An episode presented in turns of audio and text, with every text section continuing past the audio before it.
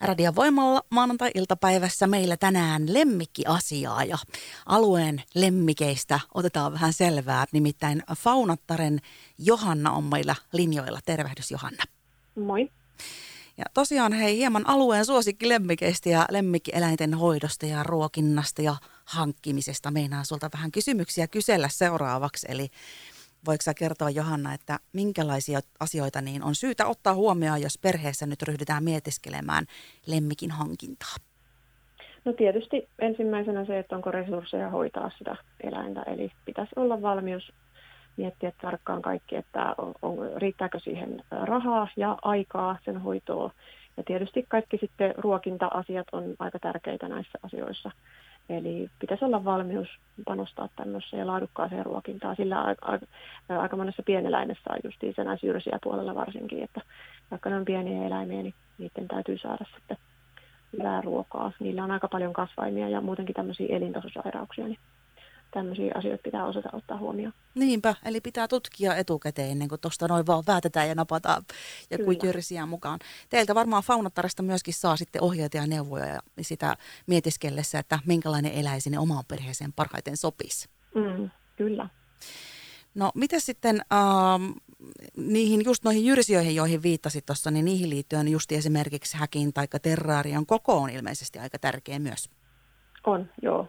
Ja viime vuosina on eläinsuojelulait on, on silleen tietysti parempaa suuntaa, että, että häkkikoot ja tämmöiset niin on aika paljon suurentunut, mutta laki on edelleen aika, aika silleen, silleen huono tässä, että ne on todella pienet käytännössä. Että sen huomaa esimerkiksi hamstereista, jotka on tosi aktiivisia yöaikaa, niin ne tarvii kyllä käytännössä isommat häkit kuin mitä laki sanoo. Että se, mitä laki sanoo, niin siihen kannattaa laittaa esimerkiksi tuplat lisää, niin sitten aletaan puhua semmoisesta hyvästä koosta.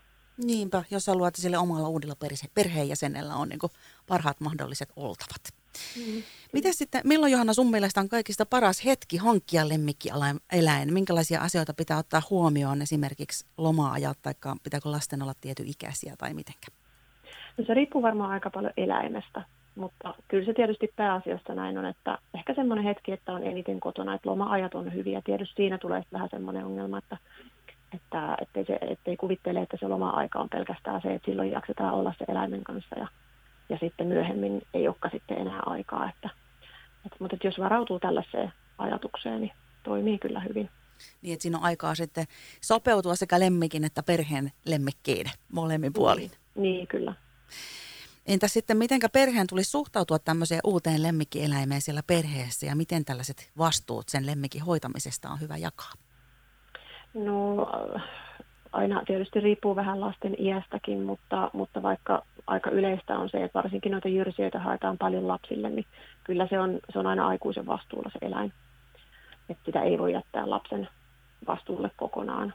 Et lapsillakin monesti, en tietenkään yleistä, mutta monestihan siinä käy, varsinkin mitä pienemmät lapset on, niin monesti siinä käy silleen, että, että se vähän sitten tuppaa jossain vaiheessa unostumaan, että täytyy aina vähän aikuisten sitten muistutella, että että tästä eläimestä täytyy sitten muistaa huolehtia kyllä jatkossakin. Niinpä. Ja vanhemmat siellä sitten justi aikuiset sitä päätöstä tehdessä kannattaa pitää mielessä, että vaikka lapsi lupaa, niin kuitenkin se on sitten se lopullinen vastuu siellä mm, kyllä. vanhemmalla. No minkälaisia asioita sitten lapsille, niin ainakin tarvii kertoa ja opettaa lemmik- lemmikeihin liittyen ihan ensimmäisenä?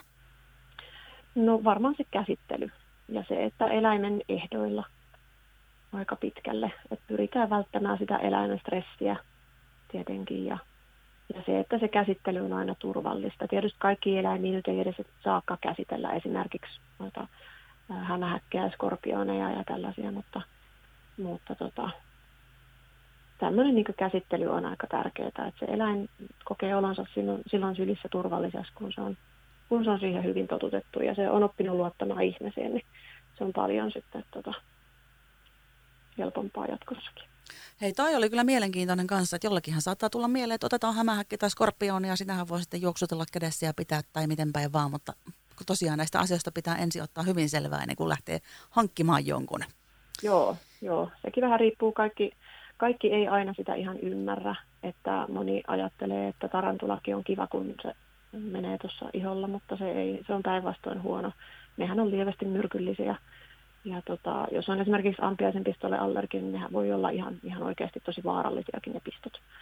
tai tarantulillakin on poltinkarvat jaloissa, niin niitä sitten potkimalla ne pystyy kyllä satuttaakin aika pahasti. Että, että, mutta että aika lailla tuolla, sanoisin, että tuolla Amerikassa esimerkiksi aika paljon niitä käsitellään ja niitä jaetaan tuonne YouTubeen niitä videoita, mutta, mutta ei ole suositeltavaa kyllä missään nimessä, että eläin ei välitä siitä myöskään. Tämä on kyllä hyvä huomio ja hyvä muistutus tässä kohtaa näistä lemmikeistä. Mutta miten sitten hei Faunattaren Johanna, niin äh, täällä meidän alueella lemmikit, niin minkälaiset lem- on tällä hetkellä lemmikeistä kaikista suosituimpia? No meillä menee kyllä tosi paljon hamstereita. Että kyllä se toi jyrsiä puoli ja niistä nimenomaan hamsterit. Ja kalat on sitten toinen. Että kyllä me kalo, kaloja myydään, jyrsijöitä ja kaloja kyllä menee, ei nyt ihan joka päivä, mutta kyllä ihan, ihan useasti viikossa. Että ne on ehkä ne meillä liikkuvimmat. Voi, että mullekin tuli mieleen, kun itselläänkin ollut silloin pienenä siskon kanssa. Meillä oli peräjälkeen kolme hamsteria. Ensin oli Nippe, sitten oli Roope ja Miki. Ja se Nippe-hamsteri eli niin kuin lähes viisivuotiaaksi, neljä ja puoli vuotta ja reilusti. Niin eikö se ole aika pitkä hamsteri-ikä? No se on tosi pitkä ikä kyllä, joo. Et jotain on tehty hissiin siskon kanssa ihan oikein, kun me ollaan, se on viihtynyt meidän kanssa niin pitkään. Mm. Vai? Minkä ikäisiä ne hamsterit on sitten yleensä? No se vähän, vähän tietysti vaihtelee. Ehkä niin kuin noin isoimmat syyrialaiset, ne saattaa olla sellaista paria kolmea vuotta. Kääpiöhamsterit voi jäädä vähän vähemmäksi tai nuoremmaksi, mutta tota, kyllä se niin kuin sanotaan, että semmoinen puolitoista vuotta viiva kolme vuotta. Entäs sitten marsut ja kanit? Kanit voi olla ihan, mm, sanotaan kuudesta kymmenen vuotta, on yli kymmenen vuotiaita, että ne rupeaa olemaan aika vanhoja. Ja marsut on sitten ehkä pikkasen vähemmän, että sellaista viittä viiva kahdeksaa tai yhdeksää. Ja yhdeksänvuotias on jo kyllä tosi vanha. Onko tällä hetkellä täällä Lahdessa ja alueella muutenkin niin kaikenlaisia tämmöisiä pieneläimiä, jyrsijöitä ja muita kaloja, mitä halutaan, niin helposti saatavilla vai onko joidenkin saatavuudessa haasteita? On osassa on kyllä tosi haasteita, että jyrsijöidenkin kohdalla niin kasvattajia löytyy, löytyy tästä meidän kontakteista aika vähän, että tota, Mm, mutta hamsterit aika, aika hyvin me kuitenkin niitä on saatu, mutta sitten esimerkiksi jotkut eksoottisemmat, esimerkiksi ikuaani, pari, pari asiakasta meiltä on kysynytkin ikuaania ihan tässä lähiaikoina, niin niitä ei meinata saada mistään. Että ehkä noissa eksoottisemmissa on enemmän semmoista vajetta.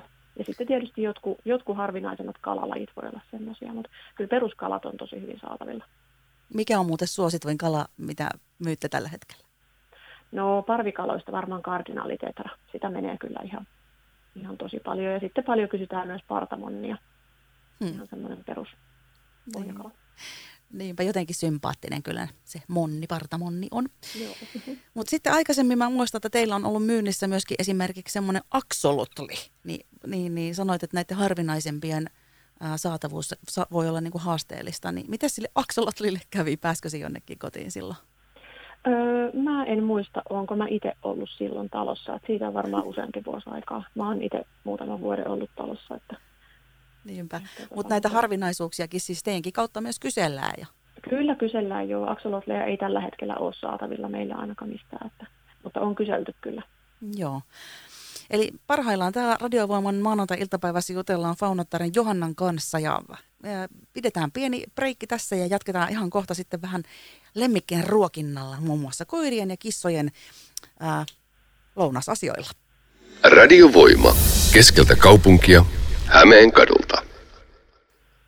Radiovoimalla lemmikkiaiheissa jatketaan yhdessä Faunattaren Johannan kanssa ja tuossa jo mietittiin vähän minkälaiset ää, pienlemmikit, jyrsijät ja muut on täällä meidän alueella kaikista suositoimpia ja ehdit kertoa, että ne oli hamsterit ainakin, jotka siellä taitaa siellä ykkössuosikkina paistatella vai oliko se näin?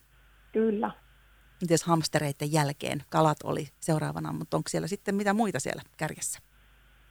Mm, no me kyllä kerpiileitä ja kaneja ja marsuja menee, mutta selvästi vähemmän. Että kyllä ihan ykköset on ne hamsterit ja kalat. Ja onpa tässä tämän vuoden puolella muutaman kerran tultu, tultu kysymään apinaalemmikiksi, joka on, joka on tietysti aika kielletty Suomessa. Neuvoitteko sitten leluosastolle siitä siirtyvää vai? No kyllä, sitä melkein jo joutuu sanomaan, että sinne sinne täytyy mennä. Kyllä. Mikähän niissä hamstereissa sitten on se viehätys, joka kaikista eniten tenhoaa ja vetää puolensa?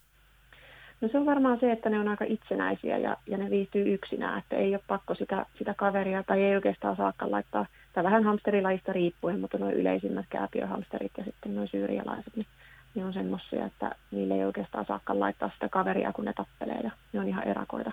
Et varmaan se, että yksi riittää ja sitten ne on aika sellaisia itsenäisiä, että eivät oikeastaan välitä, jos, jos päiväsaikaan ei esimerkiksi käydä moikkaamassa, niin hamsteri ei siitä häirinny. Kun sitten taas moni muu on paljon sosiaalisempia, että vaikka noi niin kuin marsut ja kanit, niin ne ihan tarvii kyllä sitä ihmis- ja kaverikontaktia. Että Näinpä. Hamsterit aika helppoja.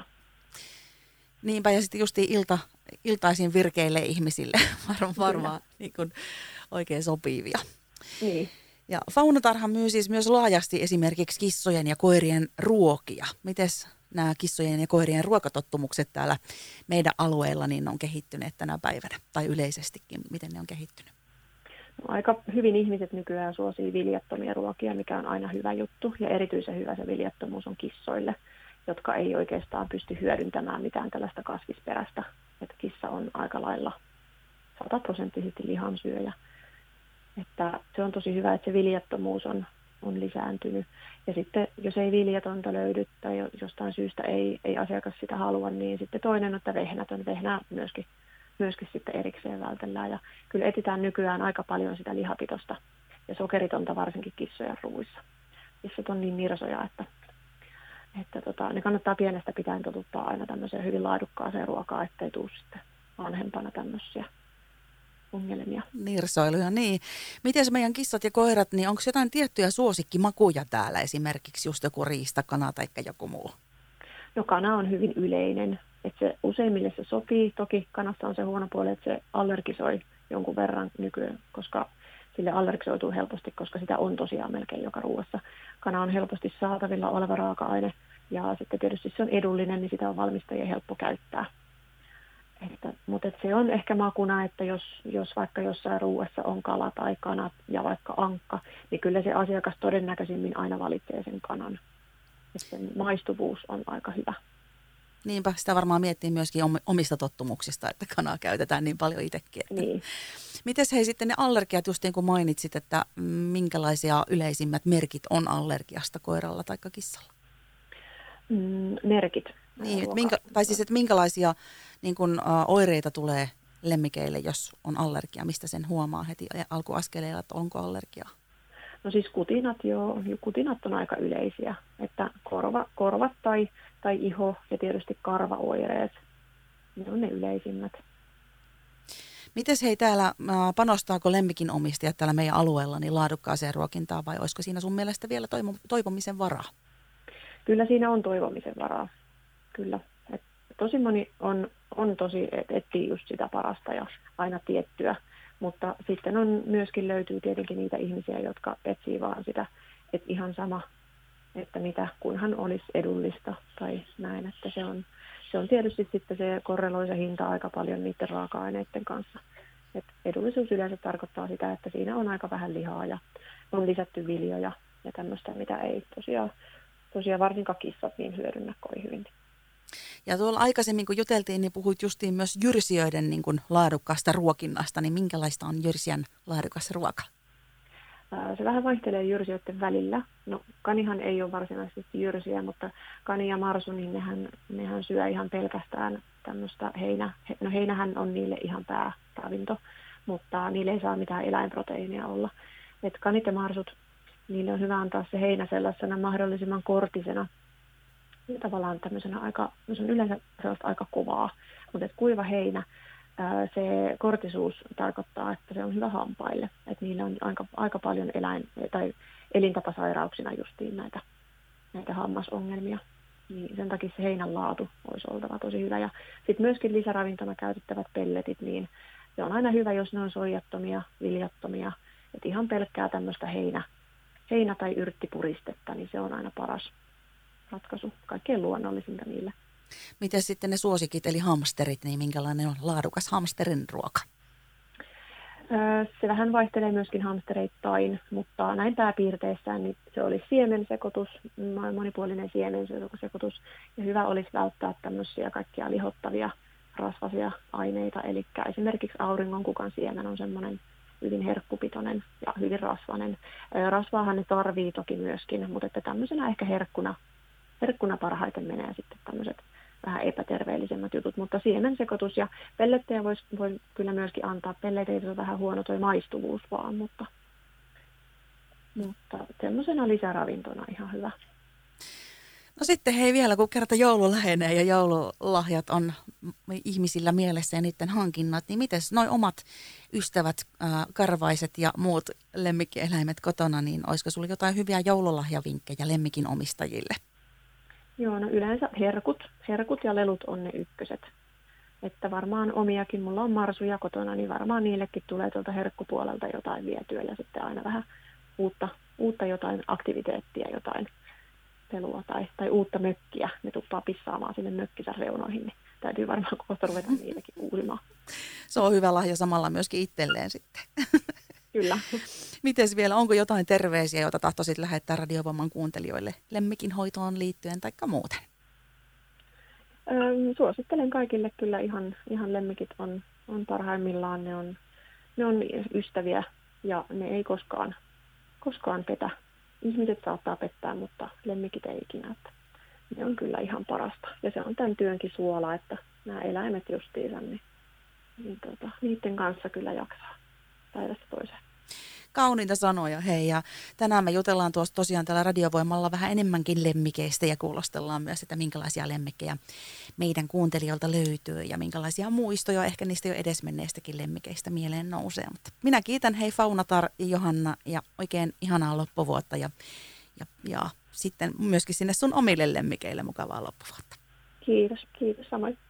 Radiovoima. Aidosti paikallinen.